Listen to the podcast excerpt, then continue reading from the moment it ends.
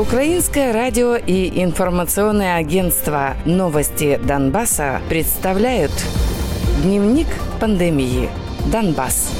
За прошедшие сутки на подконтрольной властям территории Донецкой области выявили 263 случая заболевания коронавирусом. За все время исследований зафиксировано 4824 заболевших коронавирусом. Из них 1685 человек выздоровели, а 63 умерли.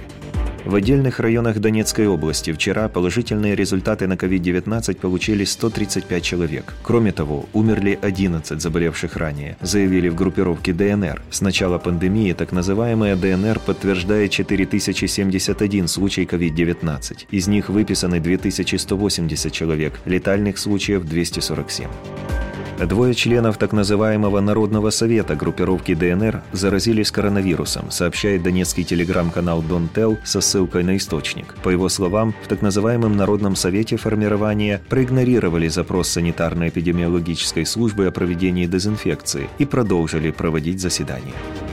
В Луганской области выявили 61 случай нового заболевания коронавирусом. За минувшие сутки в области вследствие заболевания умер 72-летний житель Беловодского района. Всего в области зарегистрировали 1393 заболевших коронавирусом. Из них 676 человек выздоровели, а 19 умерли.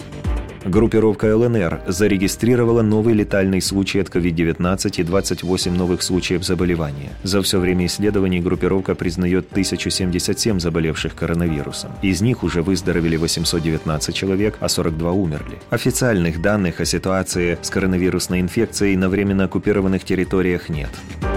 Фракция «Слуга народа» еще не обсуждала внесение изменений в постановление о местных выборах из-за распространения коронавируса в Верховной Раде, заявил народный депутат от фракции, инициатор изменений постановления Александр Качура. По его словам, коммуникация с нардепами по данному вопросу продолжается. Дневник пандемии. Донбасс.